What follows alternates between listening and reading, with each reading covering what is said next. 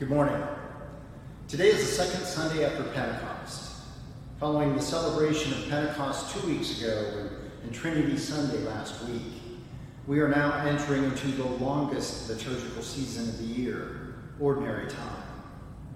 And with the coronavirus pandemic showing no signs of letting up, especially here in Arkansas, and the nation gripped by protests against police violence and systemic racism, well, this time feels far from ordinary.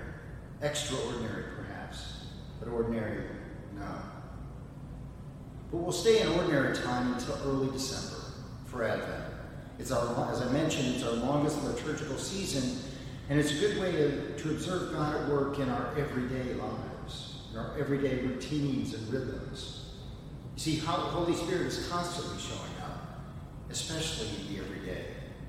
So, in this time where so much is not normal, I encourage us to stay vigilant for the Spirit and see where she's appearing, where she's taking us. It may be surprising. In turbulent times like these, you'd be correct to imagine that, that we are the lost sheep that Jesus sees in today's gospel. We're a nation seemingly harassed and helpless. The harvest is great, the laborers are few, or so it seems. Today's reading also introduces by name to the 12 apostles, called to reach out to the 12 tribes of Israel and bring them the news of the kingdom of heaven, of Jesus. The word apostle means sent one. And these apostles are the sent ones, and, and by all appearance, they're kind of a ragtag group. A bunch of poor Galilean fishermen. They include our very own Peter, who we know will deny Jesus three times before his death. James and John, the brothers Zebedee, who are also known as the sons of thunder because of their great tempers. There's Matthew, the tax collector. Then, as now, collecting taxes was not a widely respected line of work. Simon, who we're here told is the Cananaean, but other translations more accurately call him Simon the Zealot. Luke's Gospel calls him Simon the Zealot too. And the Zealots were the rabble rousers of the late first century. Think of them like the Antifa or the Proud Boys of their day. They sought to disrupt Roman rule in any way possible and created so much chaos that by the year 70, Rome had enough. They destroyed the temple and dispersed the Jewish population across the empire. Zealots were controversial figures. And probably the most surprising of this ragtag group of apostles was including Judas Iscariot, the very man who would betray Jesus. Even he was gifted to perform great acts. Now, these apostles weren't the gilded saints we come to know most of them in our time. They too may have felt harassed and helpless, like the lost sheep without the shepherd. But they responded to Jesus' call and did great things. I wonder if we too are being called to do great things right now. Like those apostles, those sent ones, are we also sent ones ourselves? Our own Bishop Benfield has been on something of a roll these past couple of weeks in his weekly communique newsletter. Last week, he performed an exquisite takedown of political leaders who co opt religious symbols like Bibles or church fronts for their own secular political gain. And this week, he hit even closer to home. In a time of racial unrest and for many us soul searching, Bishop Benfield laid out how the Episcopal Church here in Arkansas is deeply consistent, complicit in the systemic sin of racism. You see, the first Episcopal priest ordained in Arkansas, William Stout, was a major slaveholder with plantations at the foot of Petit Jean Mountain. And during the Civil War, he left his family here in Arkansas while taking the majority of his 151 slaves to Texas to protect his investment. A man of God, indeed. And then in 1903, the church in Arkansas was officially segregated.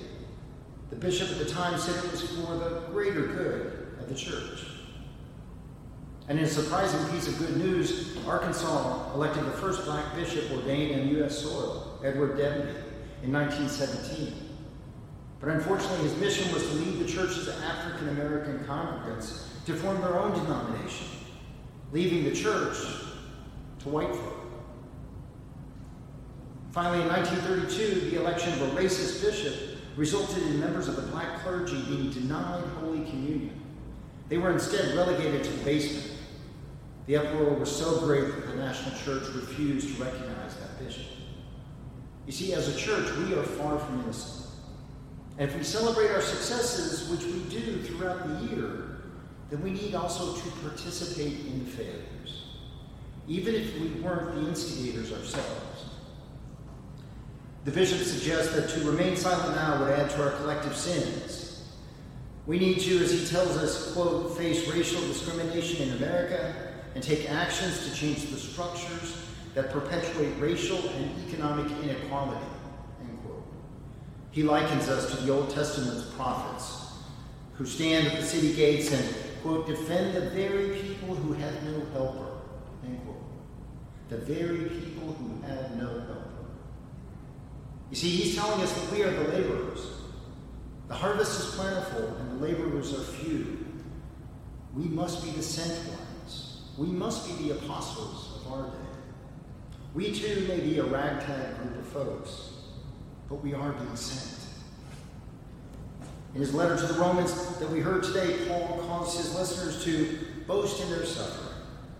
And there's no question our brothers and sisters of color in this country have suffered and continue to suffer in ways that the rest of us cannot imagine. That's why we must, as the bishop says, defend the very people who have no helper. See, here's the thing with suffering, It hurts the one causing the suffering, too. Suffering is a two way street. How can we, who avoided much of the real pain, also participate in boasting in our suffering. As part of my work in racial reconciliation over these past weeks, I wanted to look into my own family's complicity in causing suffering. One of the last race related lynchings in this country took place not here in the South, as one might expect, but in my home state of Indiana. On August 7, 1930, which is just over 90 years ago, it took place in Marion, Indiana. Three black boys were taken from their jail cells. They were beaten and hung from a tree in the courthouse square. A crowd of thousands gathered and cheered them on. One of the three, James Cameron, somehow escaped and survived. The other two weren't so lucky. As I've said before from up here, the South gets a bad rap when it comes to racism. It's every bit as bad, if not worse, than the North, just more insidious. It's no surprise to me that the latest uprising started in Lily White, Minnesota. Now, my father had many family members going back generations in Marion, Indiana. And I remember visiting them a few times as a young boy myself. I even became pen pals briefly with an extended cousin. That group of family had lived in Marion for decades. They were the pillars of that small town. And I had no evidence, but also little doubt, that members of the Warren clan were part of that night's lynching. They might not have led it. They might have been part of the thousands gathered to watch, but I just know that they participated in some way.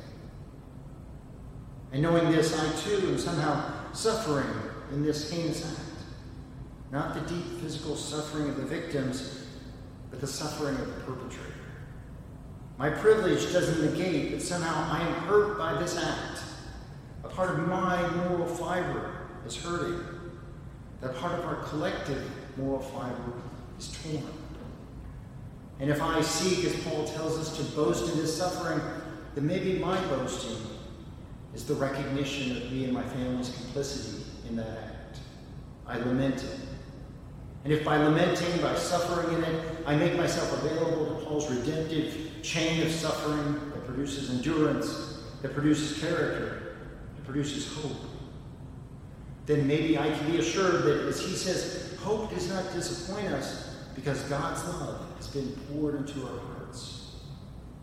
Maybe my own act of ownership of the sins of our fathers can help me heal me, can help heal the fractures in our community, even if just a little bit.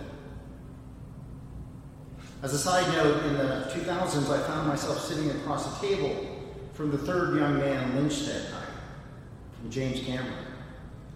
He was in his 90s by that point, but still incredibly lively and thoughtful and funny. He had helped, he had helped found the American Black Holocaust Museum in Milwaukee and dedicated his life to telling his story of racial injustice so others wouldn't live it. I didn't know enough of my family's story at that time, but I wish I had. I'd like to think that I had asked his forgiveness and the Warren family's complicity in the act that nearly took his young life. I'd like to think that he would forgive me. And maybe a tear in our collective moral fiber could start to heal. I'd like to think that. Paul also tells us in Romans that because we are justified by faith, we have peace with God. This peace, shalom, is more than comfort. It's more than the freedom from pain that we think of when we use the English word peace. Shalom is more like well being, it's knowing we are safe in the comfort of God's grace. Grace granted unmerited in the death of Jesus on the cross for all our sins. Shalom is not without pain, it's not without challenging times like our own times, but it is deeper comfort. In this comfort, this deeper sense of well being, we can be our own versions of the apostles, of the sent ones. We are sent to, in Bishop Benfield's words, defend the very people who have no help. We continue to make our voices heard. We use our gifts and most of all our privilege to heal the harassed and the helpless, because the harvest is great, but the laborers are few. Both the oppressed and the oppressor need our shalom our sense of well being in the midst of turmoil. We need shalom. We need God's grace. We are not sheep. We are not the sheep without a shepherd that Jesus sees all around him in the gospel. We have our shepherd. In the words of our beloved 23rd Psalm, the Lord is my shepherd. I shall not be in want. With our shepherd at our backs, we can act. We can be the sent ones. We are the sent ones. Shalom. Amen.